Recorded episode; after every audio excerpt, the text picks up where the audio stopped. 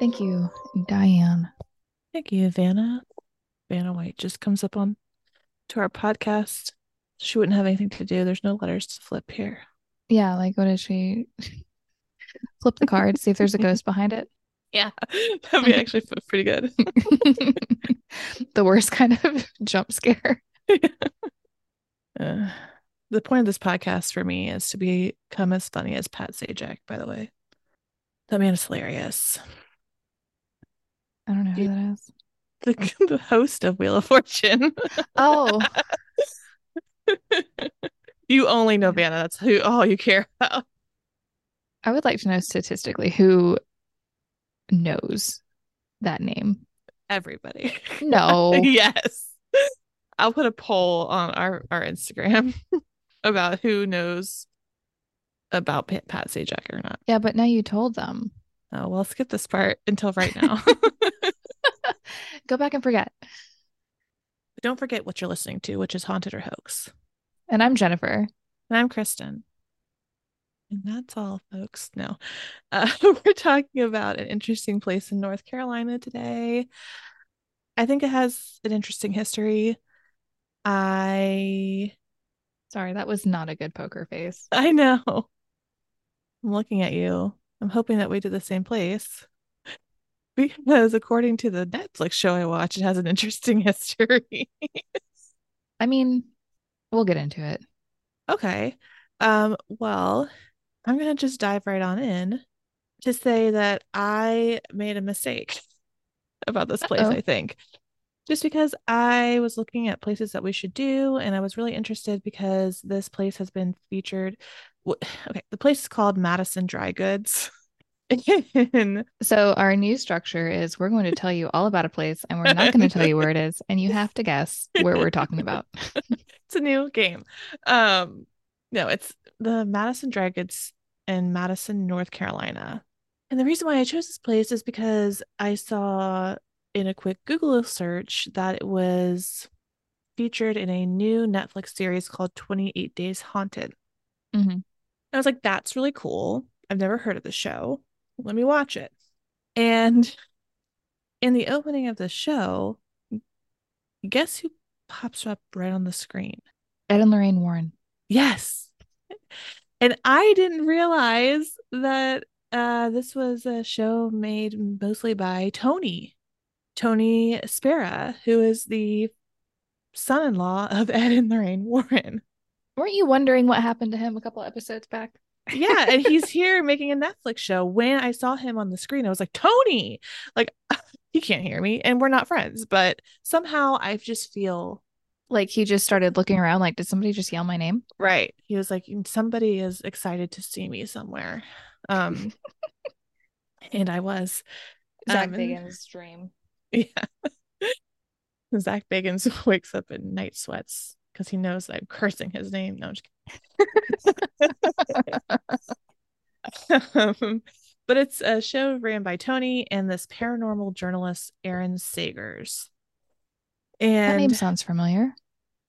does it to you for a specific reason or it just sounds familiar? Because I didn't have time to Google him, but it sounded familiar to me too. And I was like, is he part of another show? Did he, did we mention him before? Um, so they open up the show with Ed and Lorraine's theory about it takes 28 days to pierce the veil between living and the dead. And I didn't realize, okay, first of all, I didn't know anything about the show. At first, I just thought it was like a long form, like Ghost Adventures, like going to one place at a time. hmm And then I saw that it was like over multiple episodes. So I thought it was just a show about 28 days in the dry goods store. But what it actually is, is three paranormal teams in three different locations doing 28 days in each of those and in their respective locations. And they Hmm. kind of like jump back and forth.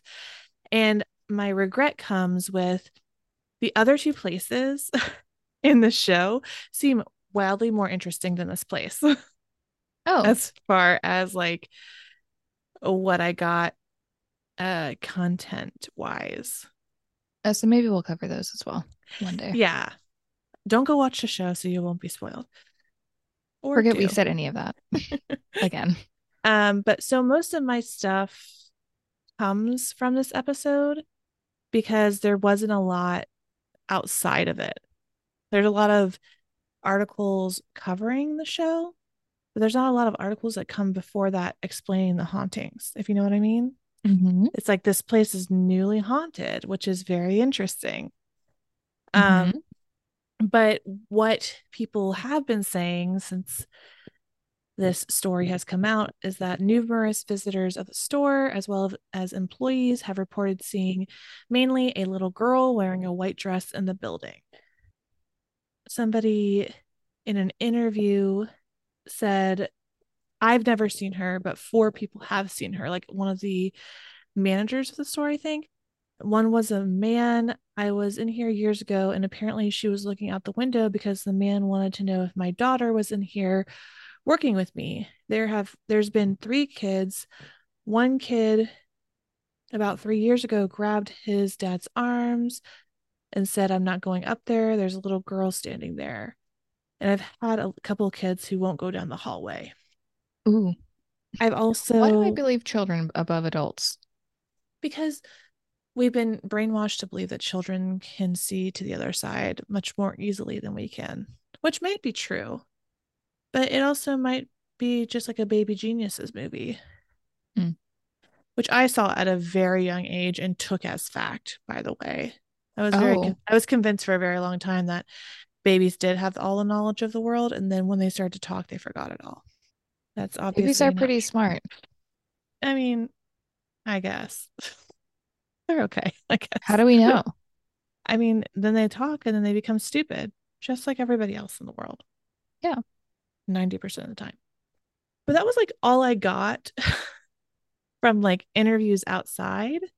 There's been talk of giggling of children, footsteps, you know, the mundane disembodied voices, that sort of thing. Like random noises. Yeah. Um, but nothing super concrete. I got a few Google reviews, one from Chastity. And I will note that all these are from the last like four months. And Chastity had to say, for those of you who are wondering, yes, it is a very spiritually active place. I'm a psychic medium that specializes in paranormal and connected with some of the spirits, so keep that in mind when going. And then Carrie C said, really enjoyed visiting here. The museum on the second floor gave me chills, and a heavy feeling came over me at the end of the hall, but it didn't feel evil or scare me at all. And then I added these two because they were just kind of funny. Uh, Melinda said, not the friendliest shopkeeper. Uh, the museum upstairs, which is interesting. However, I'm not sure if they do not duff stuff there and to keep with the haunting claims or if they're just lazy. Oh my gosh. If you have asthma or any breathing problems, wear a mask or skip the museum. And then from literally a day ago, I got a review on Google that said, Yes, it's haunted. Big things are coming soon to this place. Oh, I saw was, that. And I was like, What do you mean? Well, and it was from a Scott and it says Piedmont Paranormal. Mm. So I looked up this Piedmont Paranormal. They have a website, they have a Facebook page, and they have YouTube videos, but they don't have anything on this place in particular. So I didn't know if that meant like they have recently investigated this place and they're about to release some content or they've been there. Scott, if you're gonna put a little teaser out there, you got to give us something to get us back. like the beginning of the apocalypse, like it's going to start at Madison Dry Goods Grocery. Oh God, I hope not. It's a cute little place on the inside. It looks like. Yeah, I would say so. I mean, I wouldn't mind hanging out. Maybe not upstairs, but like downstairs looks nice. Yeah, downstairs looks cute. Upstairs, mm. I mean, mm. it's dusty and top of haunted, so maybe skip it. So those were like all the things I could find. and scrounge up as far as like outside sources. Mm-hmm. Everything else comes from 28 Days Haunted or Haunting. And the main people that investigate this are Jeremy Leonard, who is a self proclaimed demonologist. That name sounds familiar too. Have we talked about these people previously? I don't think so. He's a he's a firefighter full time and a, a demonologist part time. Oh, so fighting fires here and in the afterlife. In, in hell. Gotcha. And then Brandy Miller, who was who is a fifth generation psychic medium, which also kind of made me a little bit uh, about this place in particular because the other two places they all so all all three of these groups had psychics or sensitives. Mm-hmm. but the other two groups had like paranormal investigation teams with all like the equipment. And this place had jeremy who was fine and great and brandy who were very much they just kind of seemed like a very traditional ed and lorraine team if you know what i mean mm-hmm. so the premise of the show is that they're blindfolded and they're not given any knowledge of where they're going beforehand. They're kind of just dropped off and like, okay, you're spending 28 days here. Uh, you'll either come out fine or a zombie, I guess. Wasn't that a zombie movie? Uh, 20, no, yeah, 28 days later. Yeah, so Ed and Lorraine stole a lot. well, I think what I read was the premise of this was like you had to be in a facility for 28 days for the quote veil to be lifted. Yes. Yeah. The more you stay in a haunted space, the more you paranoid you become. the paranormal world or paranoid, depending on, I guess, the place is really haunted. Immediately off the bat, like in episode one, uh, the medium Brandy senses two children at the top of the staircase. She also immediately connects with the eldest daughter of this place. I didn't I tried to skip the parts where they kind of revealed the actual history of the place and kind of just went off of Brandy and Leonard's, I mean, Brandy and Jeremy's vibe. I cannot wait to see where this goes. Okay. So she got a lot of she got a lot of feelings of the eldest daughter having a secret and feeling upset and there was a lot of blood and whatever happened, it happened to multiple people. They decide there's a casket, I guess, in the second floor museum, and they decide that they're gonna put Brandy in that. Why do you do that? And hold a fake funeral for her. Why do you do that?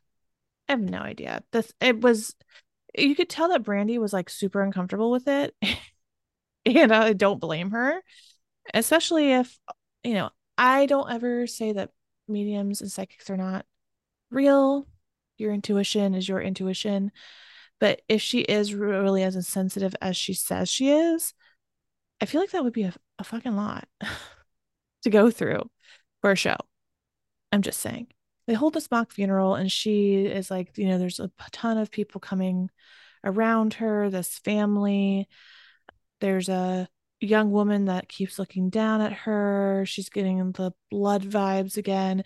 They have a REM pod that keeps going on and off, which you know with REM pods it's hit or miss. You don't know exactly right. the radius. Jeremy was standing far away from the REM pod, but it doesn't mean it couldn't be picking up on the casket or something like that. Mm-hmm. So obviously this is a lot for her, and once it's done, she kind of has to like leave the room immediately because that was overwhelming. I think psychic or not, it would be overwhelming. Yeah. That's kind of like that episode where um what's his face got put in the morgue of the asylum and they like yeah, they locked him in the that was refrigeration. Awful. That was not that was not cool. I hated that.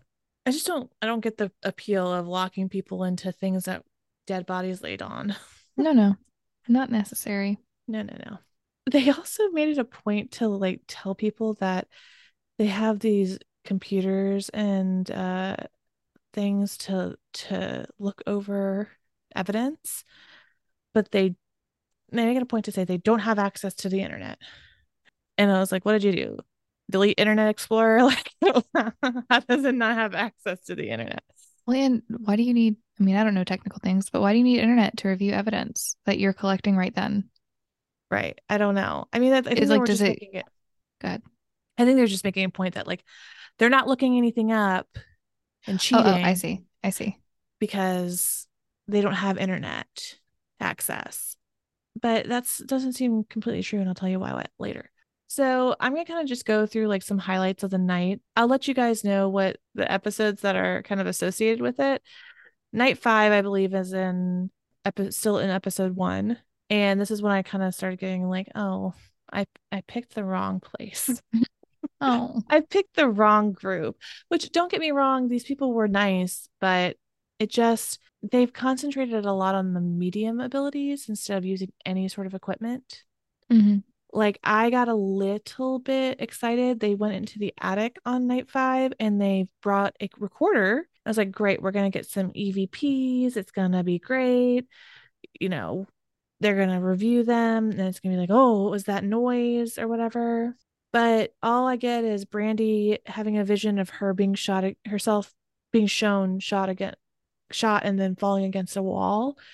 And um like the eldest daughter showing her the father holding a shotgun and you hear some faint thudding of footsteps from behind Jeremy where he was standing near the stairs.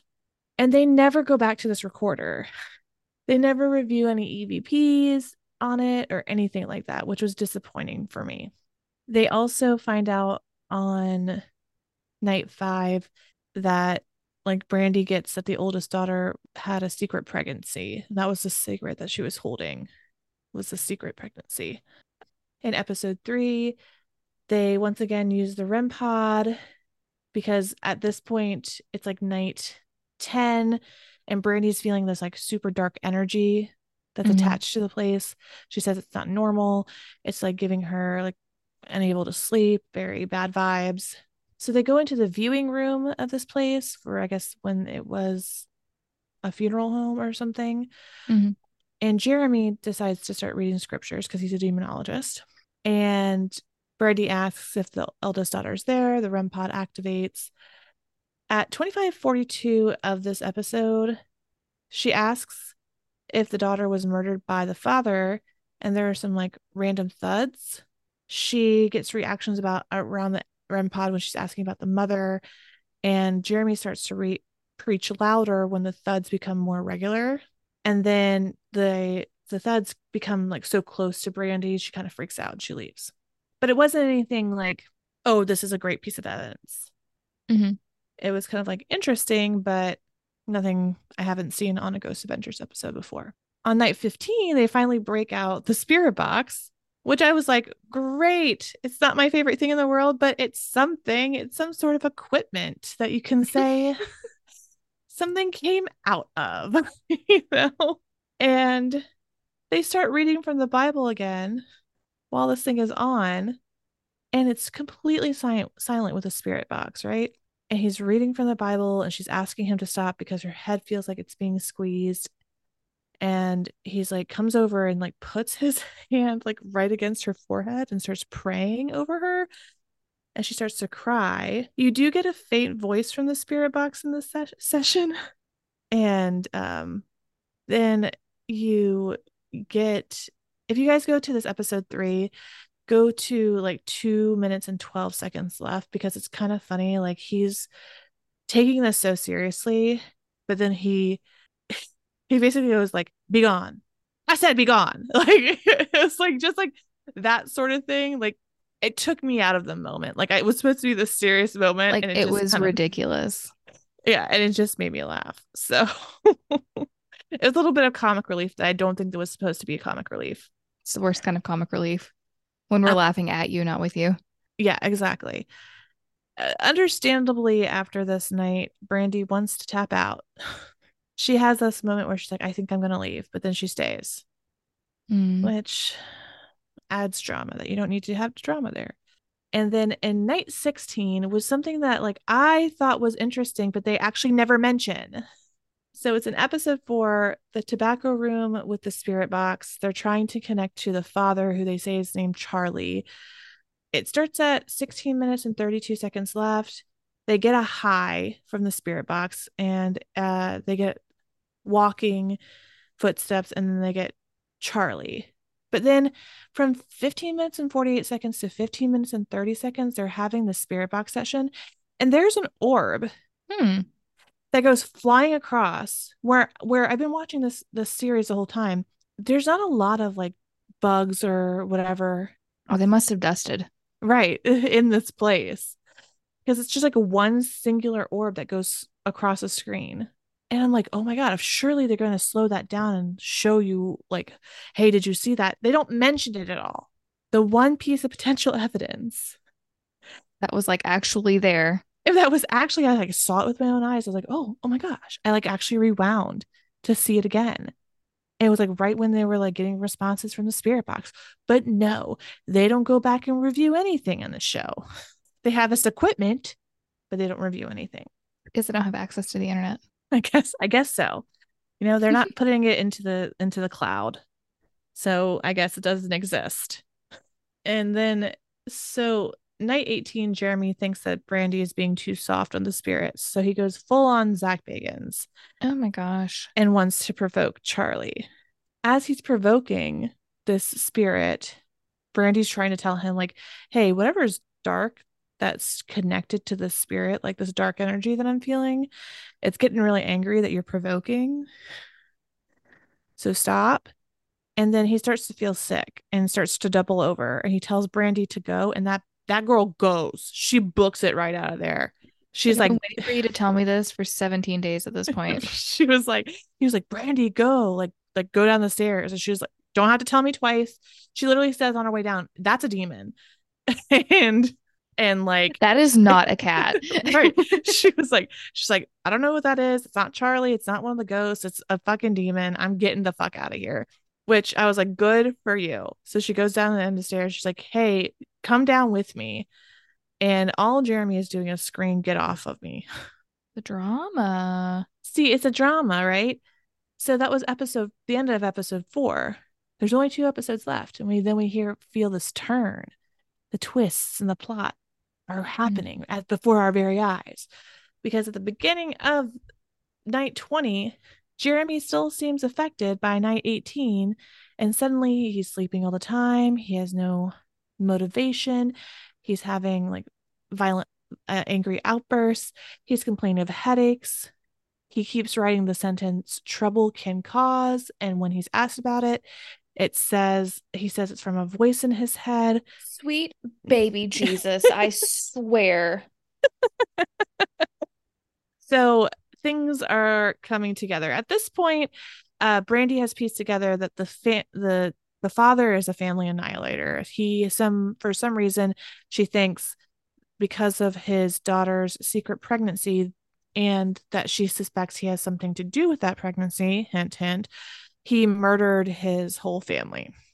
And whatever but she also believes that the resulting act the acts that resulted in that pregnancy and the murder were influenced by this demon it influenced the father if that makes sense Mm-hmm. and now this demon is is affecting jeremy because he provoked it so we see we see what's happening here um on day 21 brandy's like are you okay to continue and like warning him he's in danger and Jeremy says, "You're only saying this because you're afraid I'm I'm a snap and kill you," which that is my indication to call producers and tell them I'm leaving. Possession or not, if a, a man bigger than me is going to sit here and be like, "You're only saying that because you're afraid I'm going to snap and kill you." Just casually mer- mentioning homicide, you know, that is a red flag. Huge bold red flag. Drama It- or not. And this and, and I would not even care. This man's not your friend. You met him on day 1. You y'all don't go out to calls together all the time.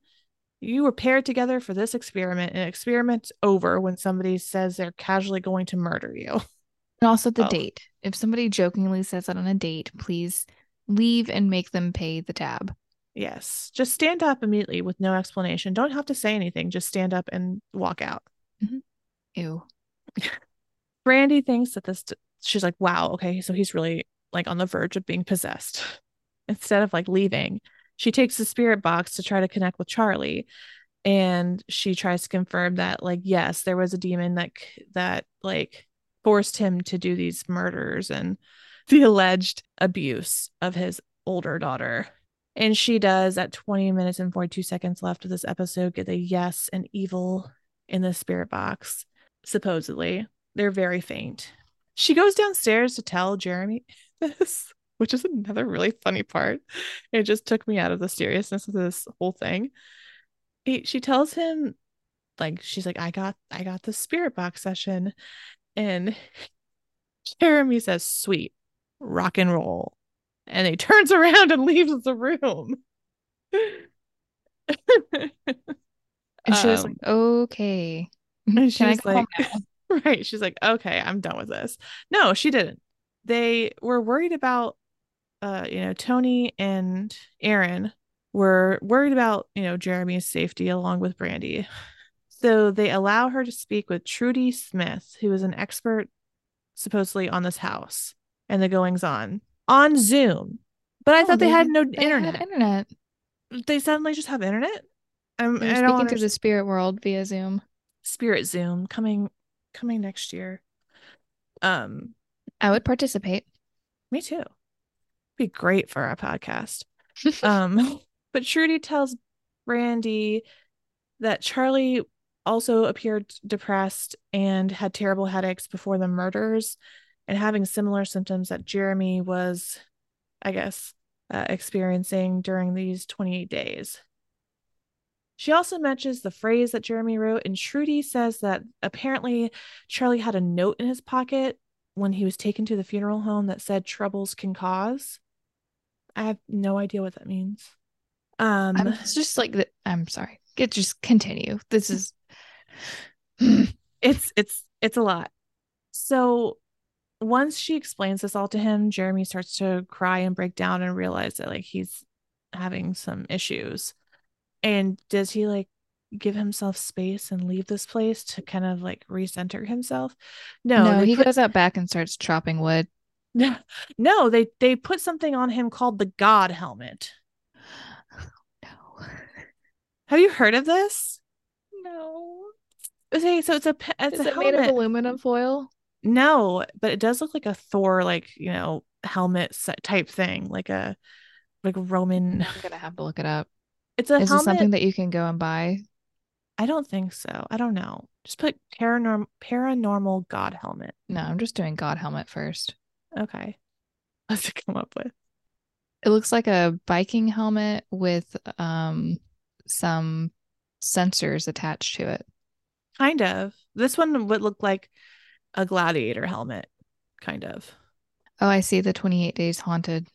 God helmet. Yeah. Okay. So basically it's a helmet that has like magnet center sensors on it and it supposedly opens up the psychic part of your brain to allow like spirit connection to be easier.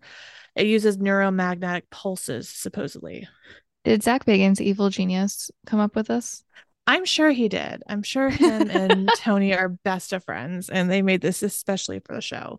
So he uses this. They go up to the attic. They start to do a session, and he's like trying to connect with Charlie without the the dark entity. Like he's that's why he's wearing the god helmet to like connect with Charlie directly without this dark ent- entity interfering to try to like I don't know, cross him over or like get some clarity or something. But in the middle of this, he starts to have like very serious physical symptoms like shaking, cold sweat, pain. He's visibly ill. They are so concerned about him, they actually take him to the ER. And the ER doctors release him and say he's fine, but he was showing symptoms of a heart attack, but didn't actually have a heart attack. And Brandy and Jer- Jeremy not uh kind of chalk this up to like him finally fighting off the demon because he feels a lot better after this. I just needed to sweat it out and get some saline from the ER. Yeah. Um, gotcha. Yeah. So that was on day 25. Day 26, he's back. He's ready to take on demons. He's like, I almost had a heart attack. Uh, over this place. It's fine. Let's let's finish this out. Rock and roll. Right. In the la- last episode, episode six, six, around 20 minutes and 19 seconds left, they do get a help that's pretty clear on the spirit box. Of course, that is a spirit box. I take everything with a grain of salt with those. And once she hears help, once again, Brandy's like, out of there. She's like, can't help you. I've been here for 26 days. Not happening. And then that's when everything kind of starts to come to a head at 15 minutes and 50 seconds. Jeremy is kind of like praying and saying that he's not afraid of this entity anymore and he's going to not he's not going to let this entity control the family anymore. The family deserves to cross over yada yada a glass breaks off uh, like not is knocked off the shelf at like 15 minutes and 36 seconds left which was pretty kind of compelling you can see it fly off the shelf behind him mm-hmm. There's obviously no one around and brandy's already downstairs because she's scared scared out of her mind which i don't blame her um so that was not nothing mm-hmm. um and then everything kind of just stops and in the end, Brandy connects with the mother and daughter who feel light. And she says that they're smiling and that the dark entity is gone for now. She doesn't think they totally exorcised this demon, but it does feel like the space is a lot less heavy. In the end, they go to the gravesite. Mm-hmm. And, um, you know, Brandy's crying because she's a medium empath and it's very sad. Um, and she's like i'm just so relieved that we got rid of that dark entity for for the time being and jeremy's like yeah and then he like looks over his shoulder at the camera oh my god does, like, this creepy look like nah da da it's still inside of him and i was like okay that ruined the whole thing for me it was so cheesy so yeah that was 28 days haunted literally the only evidence i could find of this place being haunted. I had high hopes. Mm. I didn't watch the other two places. I I because I was trying to actually concentrate on this place. But like I said, I saw a few glimpses and they seemed to be still kind of theatrical, but less so mm-hmm. and doing more actual evidence based mm-hmm. researching.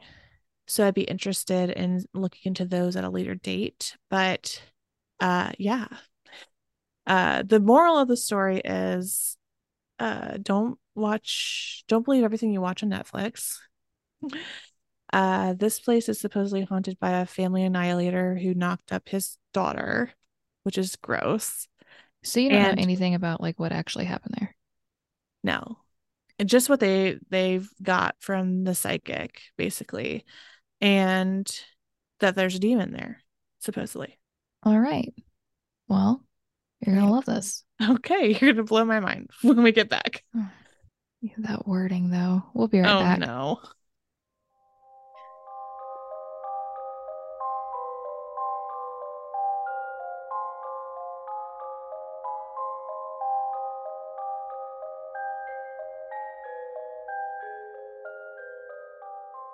Are we ready?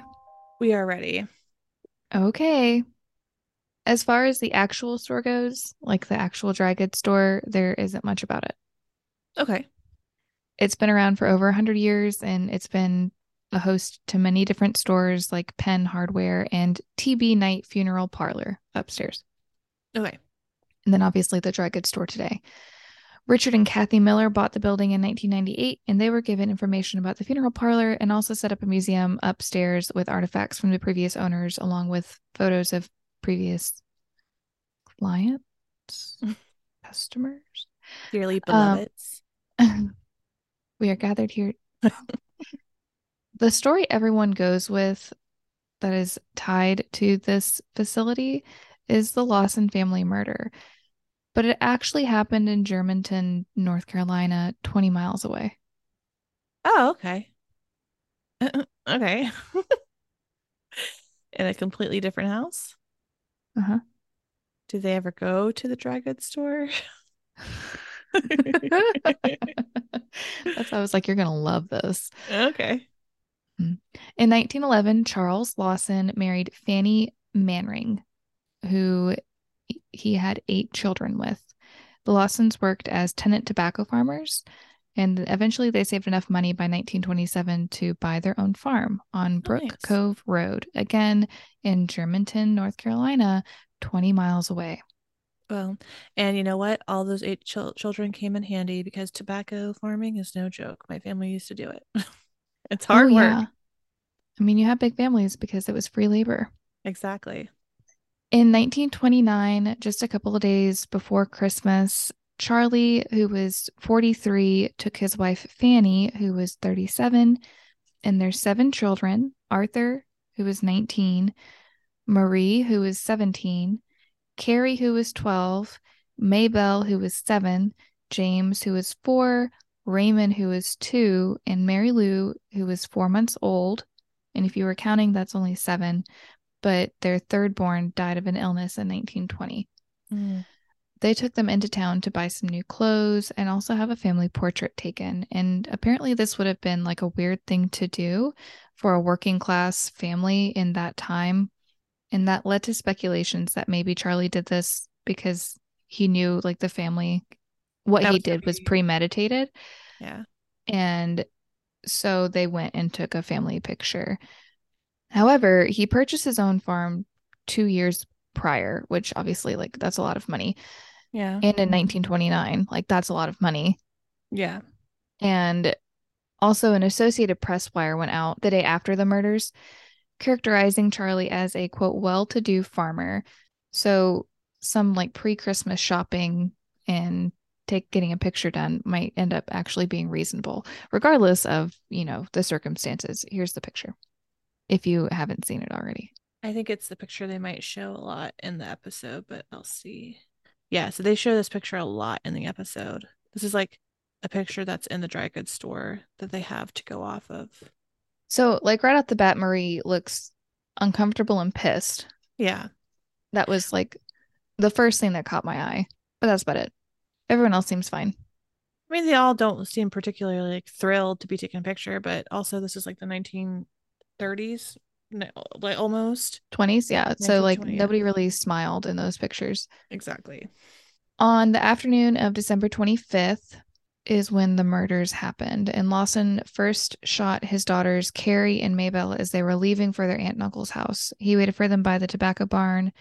Oh, this is a warning. This gets like very gruesome. Mm. Not quite as bad as the axe murders, but it is gruesome. Um, he waited for them by the tobacco barn until they were within range, and then he shot them in the backs with a 12 gauge shotgun. Mhm. And then afterwards, he ensured they were dead by bludgeoning them. Ugh, awful. The odd thing was he placed the bodies in the tobacco barn and he crossed their arms over their chest, closed their eyes, and put a sack underneath each of their heads as like a pillow. Like they were So sleeping. he like placed the bodies in a specific way. After he got through doing that, Lawson returned to the house and shot Fanny, who was on the porch, obviously because like she heard the shotgun. As sh- as soon as the gun was fired, Marie, who was inside, screamed, while the two boys, James and Raymond, attempted to find a hiding place. Charlie shot Marie, and then he found and killed the two boys. He bludgeoned the boys to death. Mm. Lastly, he killed baby Mary Lou, and it's thought that she was also bludgeoned to death. Mm. The bodies that were inside the house were positioned in similar ways, but instead of using sacks because they were in the house, he used pillows and placed pillows underneath all of their heads. The only survivor was his eldest son, 19 year old Arthur, whom Charlie had just sent on an errand right before committing the crime. Very strange. hmm After the murders, he went into the nearby woods, and several hours later, he ended up shooting himself. Um, on an article, I read that it was a shotgun shot to the chest. Mm. The gunshot signaling his own suicide was heard by the many people who had already learned of the murders on the property and had started gathering, because I guess that's a thing to do. Yeah, especially in those times. And I'm sure they like went into the house and took a look around too. What was it, the Ed Gein house where people were like actually just like touring the house casually. Yeah. Yeah. A police officer who was with Arthur at the time ran down to discover Charlie's body. There were two incomplete notes in his pockets. The Wikipedia page said that it was two notes to his parents, but then I did some digging because I was like, what did the note say? It was not two notes to his parents, I guess. One said, nobody to blame but, and the other said, troubles can cause. Okay. Neither one were completed. It's just what they found, I guess. They also found footprints encircling the tree that he was found nearby, so it kind of showed that he had been like pacing around. He was having some turmoil about what he had done, probably. Yeah. So the TB Night Funeral Parlor was selected because it was the only funeral home in the area large enough to accommodate the eight bodies. Mm. 5,000 people gathered to watch the hearses take the victims from the funeral home to Germantown for burial because it was just like a string of hearses. Ugh, that's so depressing. So there are pretty much two theories on the motive of this murder. The first one I'm going to get through with the most ridiculous one first. So Marie's rumored pregnancy by her father, Charlie. And I say this like it's ridiculous lightly, but it just seems so rumor mill. Yeah. And it just uh the like finding out of the rumor seems very conveniently timed. The book White Christmas, Bloody Christmas was published in 1990 and had a claim of Charlie sexually abusing Marie, beginning with an anonymous source who heard a rumor during, during a tour of the Lawson home shortly after the murders. Mm. So it's like I'm touring a murder house and I heard a rumor. So I'm going to tell the author of the person or tell the author of the book this rumor Yeah. that I heard. Yeah. Then, the day before the book was to be published, the author also received a phone call from Stella Lawson, who was a relative who had already been interviewed by the for the book. Stella said that she had overheard Fanny's sisters-in-law and aunts, including Stella's mother Jetty, discussing how Fanny had confided in them that she had been concerned about an incestuous relationship between Charlie and Marie. Jetty died in early 1928, so she wasn't there to corroborate the story. Mm-hmm. Um, but that also says that that means that the suspicion of the incest had been there like long before Previously, the murders. My question is wouldn't that have shown during the embalming process or like the autopsy that she was pregnant? Right. And if this was getting national attention, I would just feel like it would have been mentioned that it wasn't just Charlie's daughter who was killed, it was Charlie's pregnant daughter who was killed. Yeah. Again, that's just an assumption, but it just seems like outlandish. This Far-fetched. other theory makes a little bit more sense to me. Charlie had sustained a head injury about a year prior. Okay. So Charlie had been using a pickaxe to dig a ditch, and the pickaxe got caught in the wiring of a fence and it hit him in the head. Ugh. It wasn't treated as a serious injury at the time. The family physician like said it didn't seem like a serious injury, but he did note that he started acting odd, that Charlie started acting odd, and he also started complaining of severe headaches. I also read many times that Johns Hopkins examined Charlie's brain, but I couldn't actually find like the documentation of the results Yeah. or like the order that it happened or where the brain ended up. like it was just like mentioned briefly and then everybody could like repeated it, but nobody followed up with it. Yeah. I did, however, find an article stating that Dr. Helsebeck, the family physician, declared that the examination had revealed a low grade degenerative process in the middle of the brain. The convolutions on the top part of the brain near the middle vary from those on either side, an indication that there is an unusual spot in the center which was not filled out in proportion to the rest. Hmm.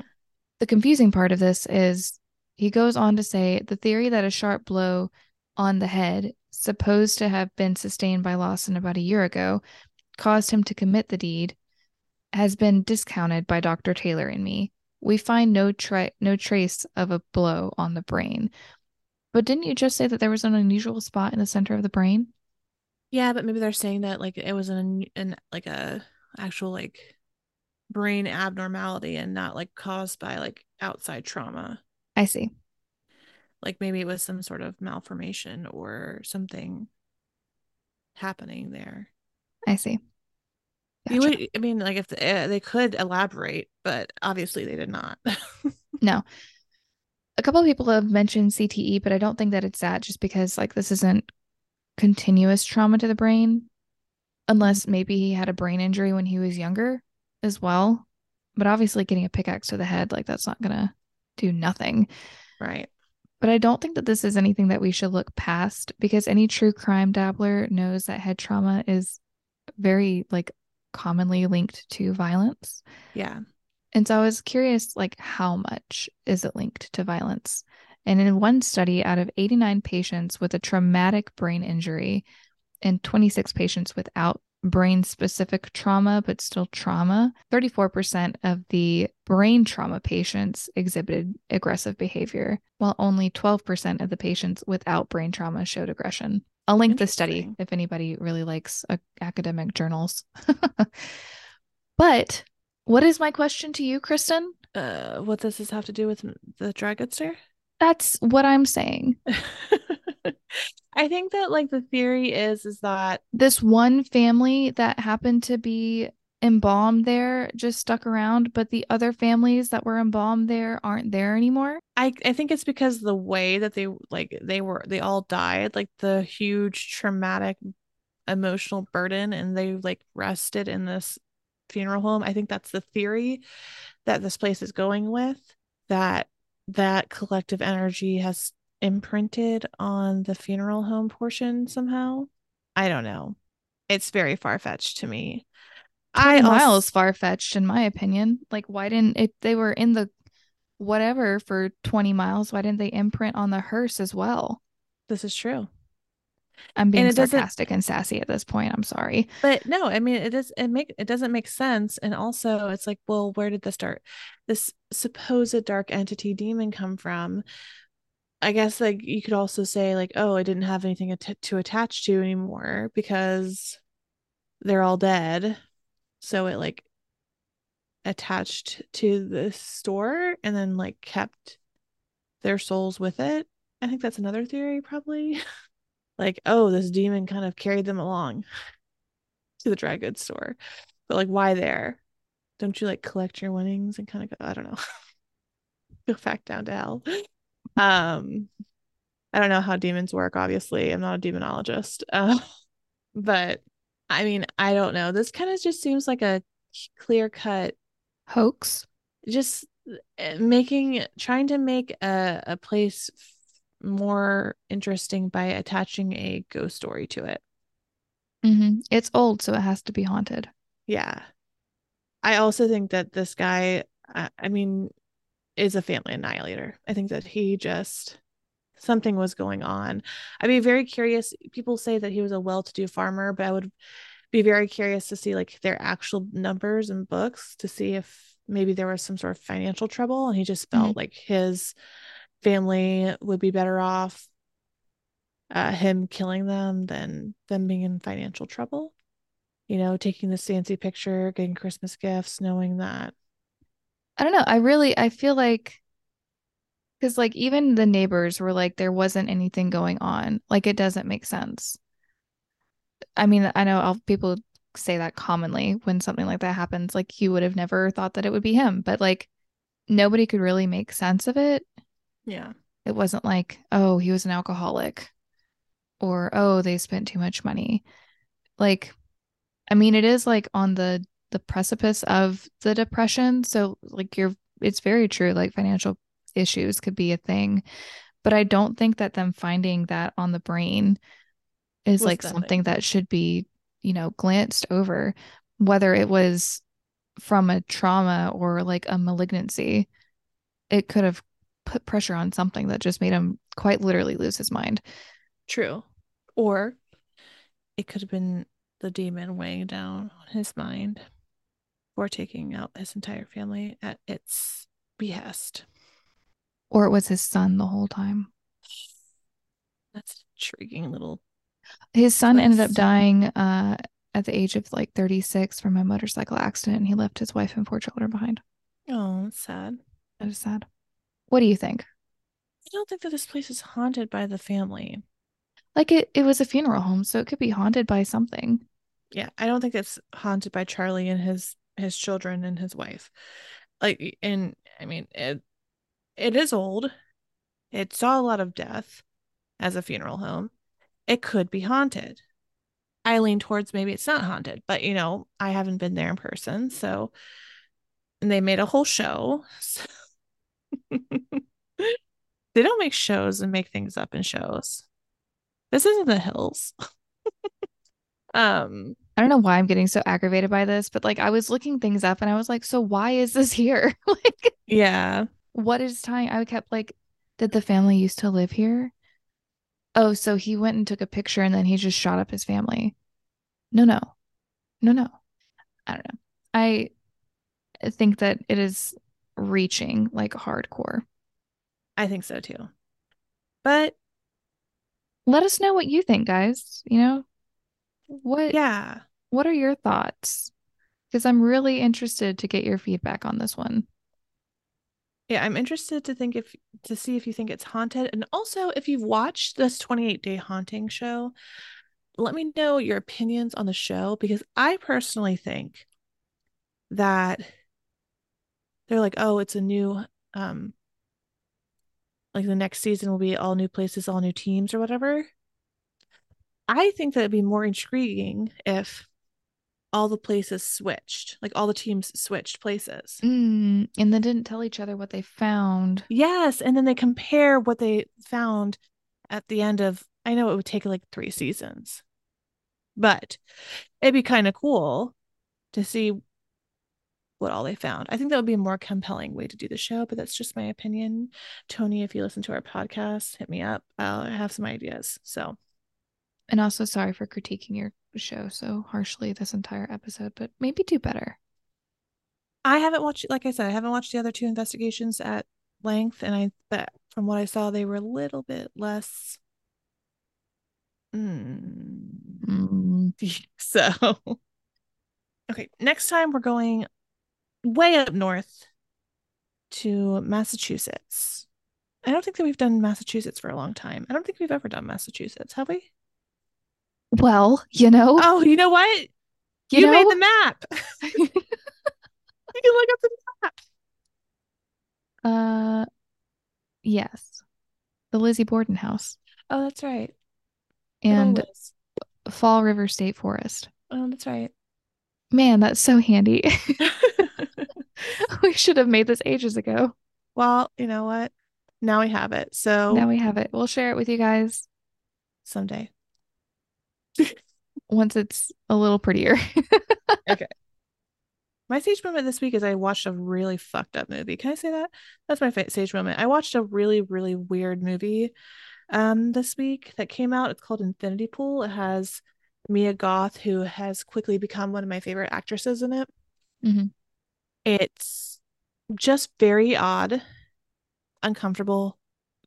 I think the guy, the director who makes it is Cronenberg more uncomfortable than Barbarian? And you know exactly yes. the scene I'm talking about? Yes. Ugh. Yep. Yep. Um, Infinity Pool, it has a very cool premise and it goes places with with the plot that like this plot could be very like beaten down and very obvious of where it goes and it goes in a different direction that's what i'm saying but i will say it's it's fucked up Guys, I just want to give you a heads up that Kristen goes and watches the weirdest ass movies. And I do. when you if you start taking her up on movie recommendations, I highly recommend from personal experience that you watch it on your own first and then decide what audience to watch it with. Because I watched Midsommar with a group of people, and let me tell you, it was one of the most awkward experiences, both watching the movie and watching the movie with the people I was watching it with that I've ever sat through. Listen, I said that Midsommar was okay it was okay but i understand like yeah i i i watch some um out there movies zach and i uh go to the movies a lot just the two of us so it's like not i'm not going to see infinity pool with pretty much anyone I know other than my husband. so, and I think that like due to like either the psychedelic parts Mm. of this movie or the sexual parts of this movie, a guy kept coming in and like walking the length of the theater and like going down to the bottom of the theater like by the screen and then coming back and like looking around and then leaving. I think he was an employee. And I think that he was there to make sure that nobody on drugs was like laying oh in Oh front, gosh. like down below in front of the screen while the psychedelic parts were going on. That's what Zach's theory was. My theory was during some of the sexual scenes, he was coming in to make sure nobody was uh Joining getting in? inspired inspired by it. So Man. either way, I enjoyed it as a movie. Um, but yeah, she's right. Take take my my advice with a grain of salt. but I stand by that It Follows and Neon Demon are two really great movies. So my gosh. So, my sage moment, we had a shout out, and I just wanted to shout back out to our friend Chris. He is from North Carolina, so he said he was excited about this episode. But he also contributed, he sent in his own personal ghost story. He has two pictures that he took, and we'll be sure and get his permission before we post it on our Instagram, but so y'all can take a look too. He said that his ex wife and him moved into a home and it had an in ground pool. About 15 years ago, there was a party there, and all the adults were high and drunk, and the child got outside and drowned. Mm. And he said that particular day, he kept seeing something out of the corners of his eyes.